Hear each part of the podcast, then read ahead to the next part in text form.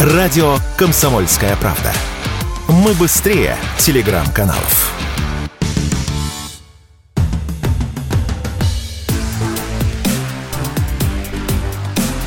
Честное риэлторское.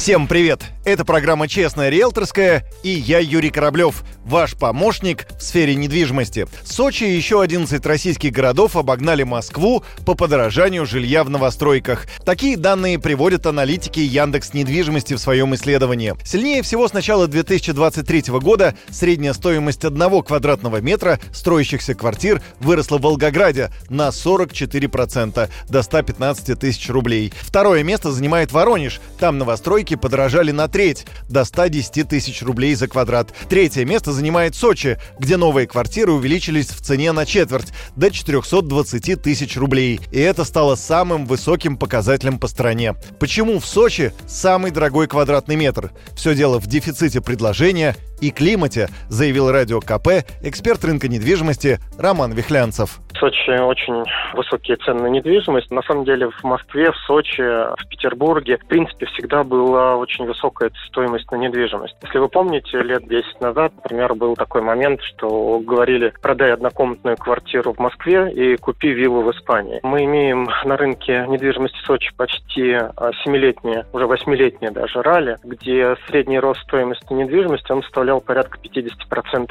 от стоимости предыдущего года. То есть это очень рост цен. Фактически стоимость недвижимости в прибрежной зоне Сочи, она давно сравнялась или даже выше московских. Сейчас, продавая квартиру в Москве, человек, покупая недвижимость в Сочи, он зачастую вынужден терять от 20 э, до 30 процентов от стоимости недвижимости. Дело в том, что цена растет непропорционально другим регионам а из-за того, что в России вообще очень мало места для отдыха. А у нас есть очень большая категория граждан, которые, по сути говоря, не имеют возможности отдыхать за границей.